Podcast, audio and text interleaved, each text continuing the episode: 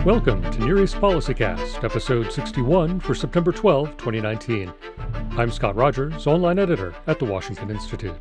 Ben Gurion, I think, was great because he focused on what was truly important. He had a central mission in life, which was end Jewish homelessness after 2,000 years. Not an easy thing that he took on. He was unswerving in his objective, and he was tactically agile in his ability to achieve the objective. Sharon talked about the solitude of the leader.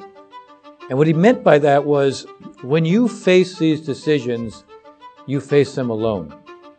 All the people who work for you or work with you, yes, you can take their advice, you can take their input, but the burden of decision making is on you, and you face it alone. That was David Makovsky and Dennis Ross, co authors of a new book on Israeli leadership. In the new book, titled Be Strong and of Good Courage How Israel's Most Important Leaders Shaped Its Destiny, they profile the careers and legacies of four Israeli prime ministers David Ben Gurion, Menachem Begin, Yitzhak Rabin, and Ariel Sharon. At a special September 5 book launch event hosted by the Washington Institute, where both David and Dennis are senior fellows, the authors shared insights from their book and recommendations for how American policy can help encourage wise statesmanship in our Israeli ally. We'll hear their remarks after this.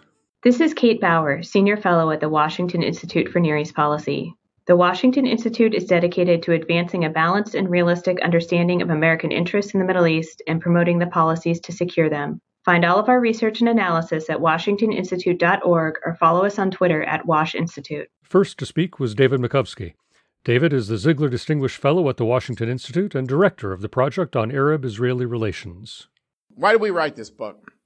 Uh, as Rob noted, um, well, Israel's also facing a very fateful choice. And so we thought, let's trace the journeys of these people who met the bar of history. These are kind of, their decisions kind of are a kind of a Middle East Mount Rushmore. Uh, they, they leave legacies behind them. It doesn't mean they were perfect people. It doesn't mean that every decision we agree with, of course, but they've left legacies of achievement uh, that, that, do endure. So, how did they uh, make their decisions? And what is the, um, the, the political courage they had to, to confront even long-term allies in making those momentous decisions. So I'm trying to distill, like, what are the lessons? What made these people great? And so um, each one of these things we could talk forever about. So if there are questions, if I'm trying to be as telegraphic as I can, just for purposes of time. Ben Gurion, I think, was great because he focused on what was truly important. He had a central mission in life, which was end Jewish homelessness after 2,000 years. Not an easy decision, uh, not an easy thing that he took on. He was unswerving in his objective, and he was tactically agile in his ability to achieve the objective. He had kind of wedded uh, Zionism to Britain until 1939 with the white paper that limited um, and, and really phased out Jewish immigration. He said, okay, we got to start all over again, and we're going to start with the United States. He actually lived for 10 weeks here at the Hamilton Hotel, I found out on, on uh, on K Street.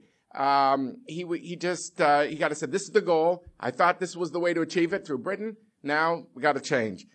He believed that you needed institutions. You want a state. You needed a mindset. Uh, if you want to link the people with the land, and what I said about immigration, that for him was the oxygen of Zionism, was unrelenting focus. Anyone who wanted to compromise on that issue for him that was the Rubicon. Uh, that was the red line he would not cross. That's why he breaks from Britain in 1939.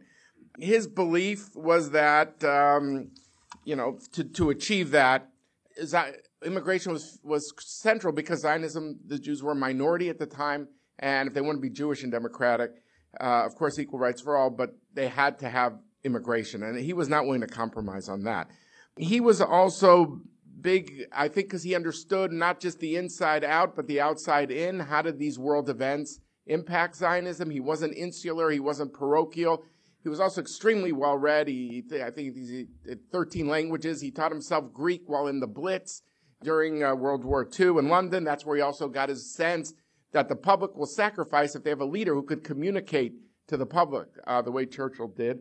He was prescient in this regard in looking at world events. It doesn't mean he succeeded. In many ways, you know, it was a, you know, he would admit if he was here, I think that he was a failure in the 30s because he saw this as a race. Zionism on one hand and uh, you know, that Hitler was going to take over Europe. He predicted in 33 after he got a hold of Mein Kampf at a Munich train station.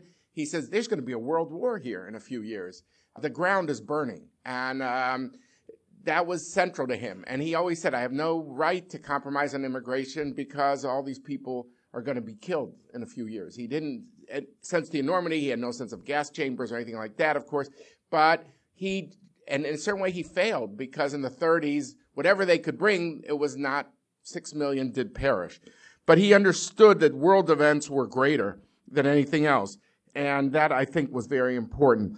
He also was ahead of the curve in saying, you know, what's the next challenge? Not just think the moment. He said the Arab states are going to go to war. And he got into a huge fight with the Haganah, and the Palmach, which were the, the main defense institutions in the pre-state. He said, you guys are thinking small.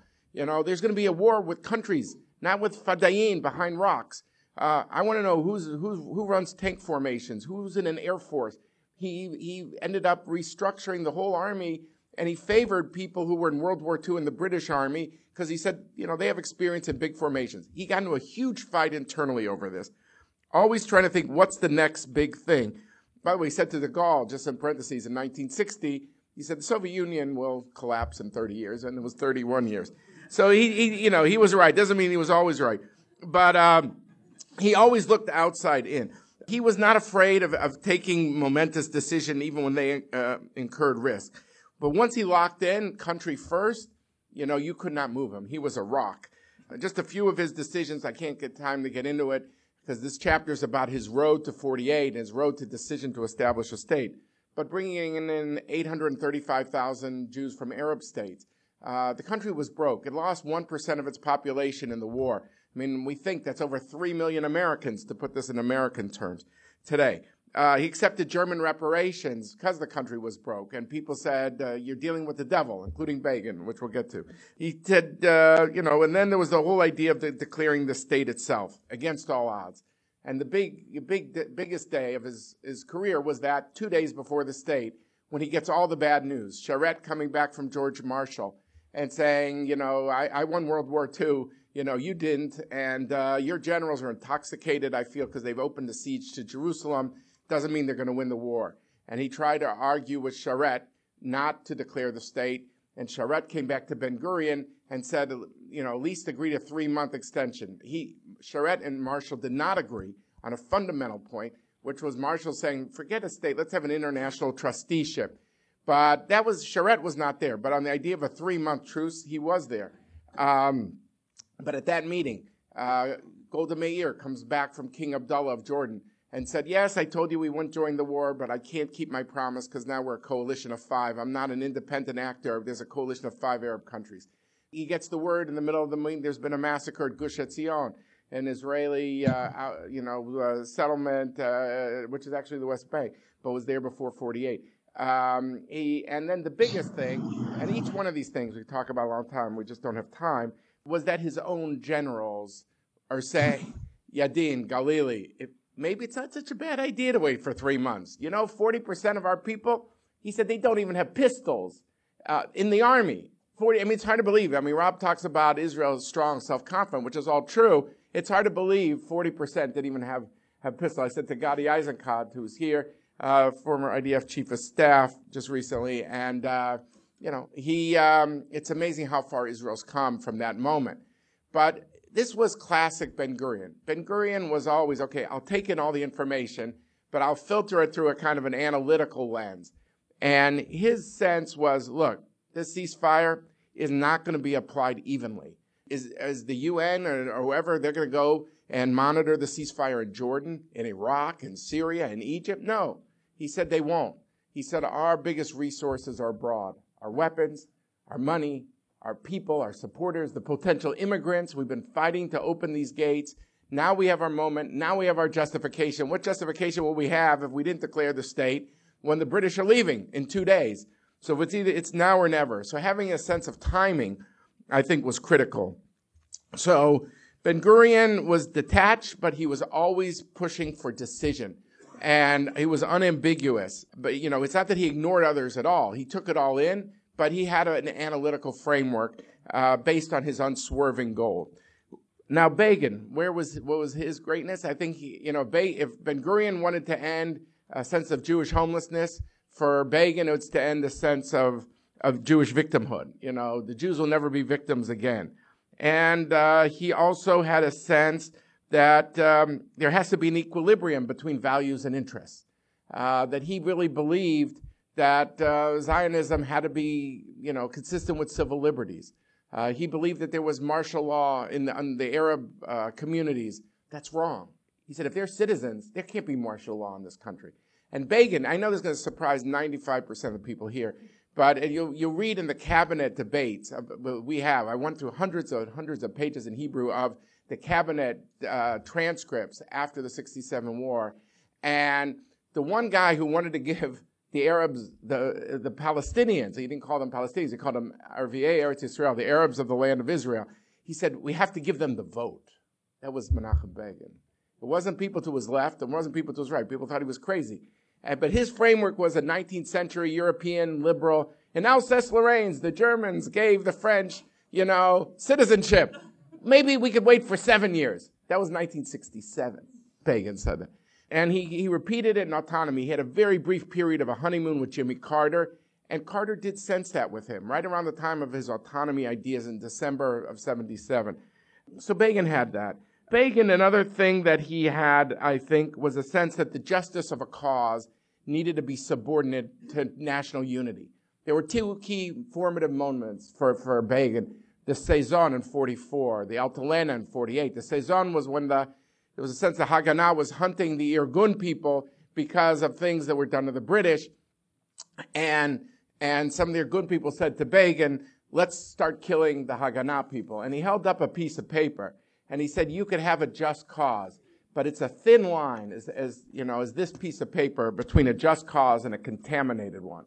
And the Altalena, you all know the story of the ship with the weapons coming in.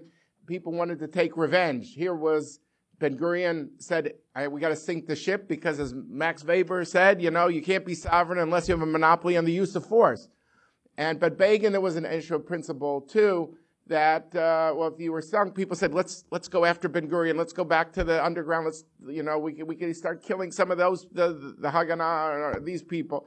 And Begin said, "No, we're, we're not going to fight fellow Jews." And uh, and I think that really defined him. He had a moment, I think, during the German reparations debate where he a little bit veered from it in terms of at least his statements, not his actions. But I think he was very proud that that whatever the justice of his cause that these ideological attachments did not overwhelm his sense of, of broader commitment to, to the, to the uh, country first. Then, so, and then the, the only other last points I would say about Begin is that I think the, the, the biographers of the Carter period in the 80s who wrote their, bi, you know, wrote their memoirs first, you know, they saw Begin as very narrowly defined. He got what he wanted. He got peace with Egypt but he didn't give enough on the Palestinian issue. And I, and I, I totally understand their, their point of view. But what they didn't see in the 80s was that in 1993 would be Oslo. And that every Israeli leader would be quoting Menachem Begin for accepting the legitimate rights of the Palestinians. And the Palestinian Authority, whether you're in the Likud, whether you're in labor, they all quote Begin.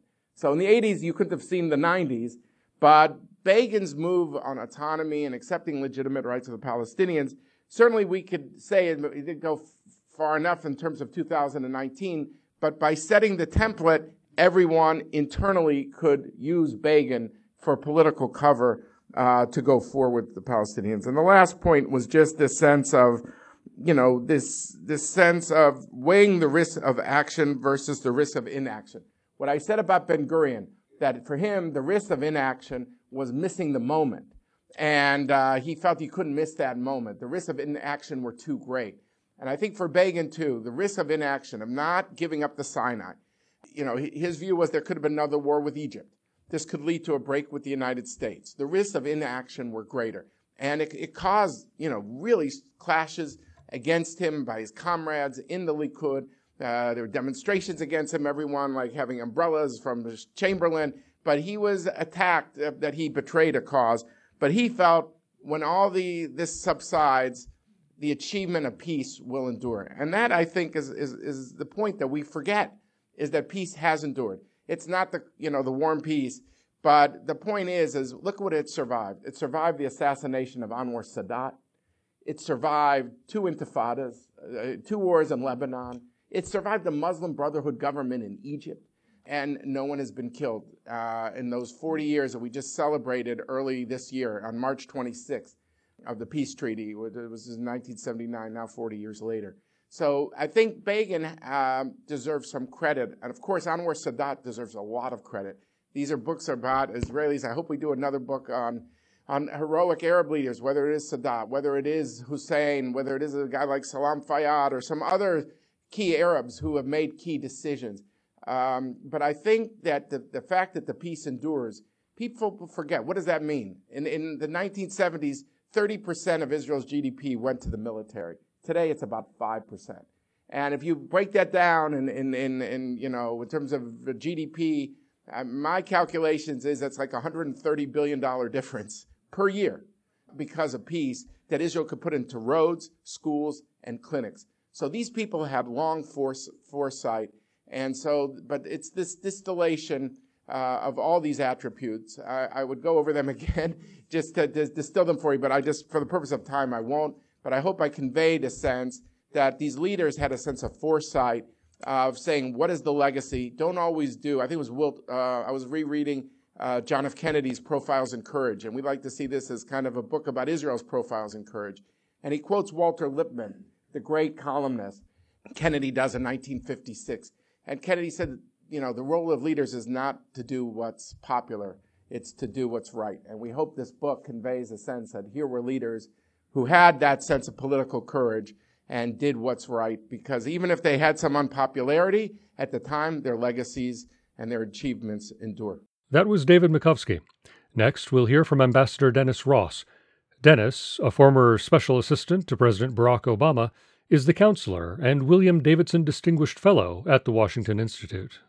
Look, I could easily uh, go through uh, the history and the, the biographies of of all four of them. You heard from David talk about both Ben Gurion uh, and Begin, but we are actually also the Washington Institute for Near East Policy.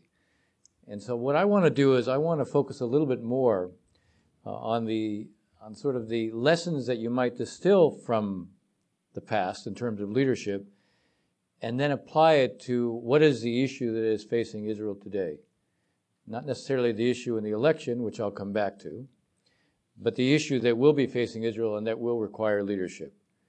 Let me start by just sort of saying the following in terms of the distillation of the key lessons. One thing that typifies all four of these leaders, even though they disagree ideologically, they're not the same ideologically. It's, in some ways, it's an accident that two represent Likud and two represent labor. Uh, they're not the same ideologically, but the way they defined the role of being a leader, the role of being prime minister, was very similar.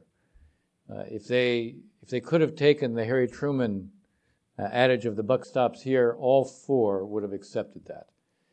They operated on a premise. They bore the responsibility of making decisions. Those decisions were up to them to make. They weren't supposed to be deferred. They weren't to be put off to their successors. They would look ahead and they would say, okay, what are the stakes that we're dealing with? What are the priorities that we have to pursue? Even if the decisions we have to take are going to be costly politically, it's on our shoulders to take them. For them, David made a reference to this, I'll say it slightly differently. All of them understood the cost of action. That was never an issue. What was clear with them, however, is they understood the cost of inaction. And they knew to shirk making a decision was to shirk their responsibility. The responsibility was on their shoulders. Sharon talked about the solitude of the leader. And what he meant by that was when you face these decisions, you face them alone. All the people who work for you or work with you, yes, you can take their advice, you can take their input, but the burden of decision making is on you and you face it alone. Each of them felt this. Something else that each of them felt Rabin was known for assu- not just assuming responsibility, but if the decision went bad, he took the responsibility. That was true for all of them. That was their natural instinct. Nothing would be deflected to others. In Rabin's case, I'll give, even though I said I wouldn't do anecdotes, I'll give two because I can't totally resist. One was when, when the decision was made to do Entebbe and the planes were in the air, he wrote two different letters. One was a letter to explain what had happened, and the other was to submit his resignation in the event that it went very badly. And the instinct was okay, whatever happens here, it's on my shoulders. I was in Israel as our negotiator in 1994 uh, when Natan Wachsman was kidnapped. Uh, and I was heavily involved in trying to get the Palestinians to give us any information they knew. Turned out the PLO wasn't behind it. Uh, the Israelis found uh, where, the, where he was being held. They conducted an operation, and he was killed. Rabin immediately went on, on television and he said, The responsibility for this was mine, not the military's. This was Rabin. He and Sharon in particular revered the institution of the IDF. What drives much of their decision making, Rabin in response to basically the first intifada, and Sharon when it comes to making the decision on Gaza. They're both heavily influenced by the health and well being of the institution. Again, how they defined leadership, how they defined responsibility. Dalia made a reference to uh, her father staying in the military. He wanted to be an agronomist. Know, he actually uh, he got a scholarship to go study uh, you know, water engineering at UC Berkeley, but he stayed to fight in the war. And then he stayed afterwards because he felt, even though, and this is interesting, it's one of the areas where Ben Gurion looks ahead, and Ben Gurion, as David said, is focused on building a military that is fighting conventional wars. Rabin emerges out of the Palmach and their uh, commando units, and he feels too little attention is devoted to them, and he feels that Ben Gurion didn't do what was necessary to prepare everything. He decides he will stay in the military. His responsibility is not to become an agronomist. His responsibility is he owes a debt to all those who died. He says, never have so many owed so much to so few. And his, you know, the, what, what drives him uh, as he stays in the military is to ensure that's never repeated. Sharon is very heavily shaped the same way they look at the stakes of the country. They have the capacity to look ahead. As I said, they're not afraid to make decisions. You could ask the question if they were around now, what would they be seeing? Uh, well, I can tell you, in three of the four cases, a preoccupation were in, in, in ensuring that Israel would be a Jewish democratic state. I say three of the four cases Begin doesn't use the same terminology, but the one thing for Begin is David said, Begin insists, it may take seven years, but Begin insists if the, if the Arabs are part of the state of Israel, they will have full equal rights. They will be permitted to vote. Now, I, this is significant for today because if Israel stays on the path it's on, by default, it will become one state for two people. This is not an issue that is being let's, I'll put it this way, it's, not, it's clearly not in the forefront of the debate going on in Israel right now. There are some people who, who will write about it, but it's not in the forefront of the debate, and there are reasons for it. I mean, if you're an Israeli and you're looking at the region that surrounds you right now, well, what do you see? We see 130,000 Hezbollah rockets. You see the Iranians trying very hard to create precision guidance capabilities for those rockets. You know that Israel is small, uh, with a limited number of high value targets, both strategic and economic. Uh, 100, even tens of thousands of rockets that suddenly have precision capability, first will overwhelm uh, any defense that you may have. Yes, Israel has a very effective integrated missile defense, but the price of offensive missiles is one tenth the cost of defensive missiles, and there can be a saturation. So you're focused on how do you deal with, with that threat? Very real, not abstract. Iran building and bedding itself with Shia militias in Syria. Uh, not abstract, quite real. Uh, Iran trying to put rockets into western Iraq. Again, with capabilities to hit Israel. ISIS in the Sinai. Hamas in Gaza. None of these are abstract. So it's not surprising that the tendency is to focus on those threats. When we talk about one state for two peoples, that is real in terms of affecting Israel's identity over time, but it doesn't measure up to the same immediacy uh, in terms of being tangible. So that's one reason. There's a second reason. Uh, first, there are those who simply deny in Israel that there's a that there's even a demographic problem. Uh, and I will, when you read the last chapter, there's a whole long discussion that deals with this. But I'm going to just give you one example that puts this in perspective. 1986, counting the Jews and Arabs in Gaza, Israel, and the West Bank. The percentage was 63% Jews to 37% Arabs. 1986. Now, 1986 is before Soviet Russian Jews come to Israel. More than a million come in three years. And obviously, they have descendants. So today, count the Russians and don't count Gaza.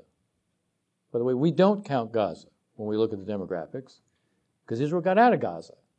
You know, for those who say Israel should withdraw, when they withdraw and then you still want to count them anyway, there's something wrong with that approach.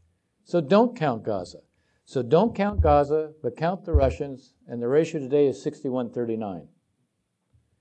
So the idea that there's not a demographic problem is to ignore reality.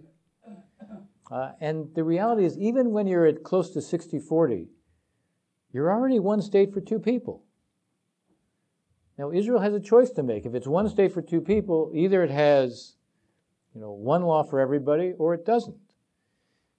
When one state becomes the sole part of the political discourse, when two states can't even be discussed, then the only option you have is one state. And when the only option you have is one state, the one thing you can guarantee is that the Palestinians are going to have a new mantra, and it's going to be one person, one vote. And if you think that BDS was a problem for Israel and its legitimacy, that will be child's play compared to the impact this will have. I describe it as a political freight train that's going to hit Israel. David describes it somewhat more colorfully as the atom bomb. Uh, either way, Israeli leaders have to make a decision. And the decision isn't let's go have two states, because two states isn't available anytime soon. The Palestinians are completely divided, not just between Gaza and the West Bank, between Hamas and Fatah. They're not going to reconcile that anytime soon. That's just a reality. You also have in the West Bank succession looming. Succession periods are not a time when leaders who are competing become more reasonable. They compete to see who can be more pure, not who can be more accommodating. So, two states is not an option anytime soon. The issue is will Israel preserve the option of separation? When you lose the option of separation, then you lose the ability to have two states maybe 10 or 20 years down the road.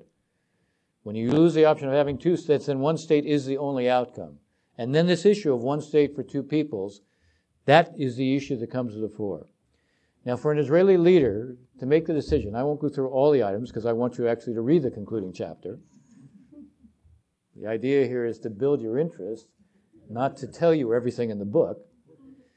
But I will say there is one item that the Israelis have to have to make a decision to do, and that's stop building outside of the settlement blocks. Now, you know, there are uh, on about five percent of the territory, you capture about 85% of all those who live beyond the green line. So there is a basis on which to say, okay, since the blocks themselves aren't currently defined, you can take the security barrier and say, no building beyond the security barrier. You have 104,000 Israelis who live beyond the security barrier right now.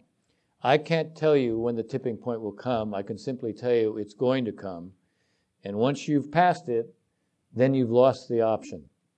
So an Israeli leader needs to make the decision to stop building outside the blocks to preserve that option. That's a hard decision to make politically. because obviously the weight of the settler movement is, is quite real. But I have a suspicion somehow if these leaders were around today, they would identify here is a fundamental challenge to the future identity of Israel, its character, and who and what it's going to be.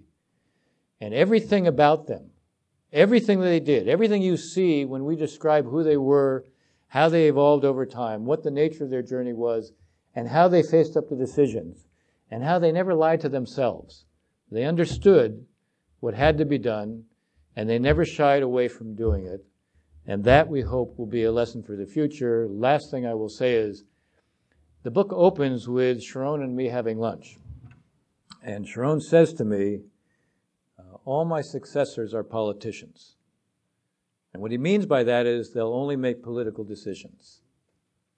Uh, and so, not that we're suggesting that's true, but in the concluding chapter, we also outline what the United States could do to make it politically easier to make the hard decisions that we outline in the final chapter.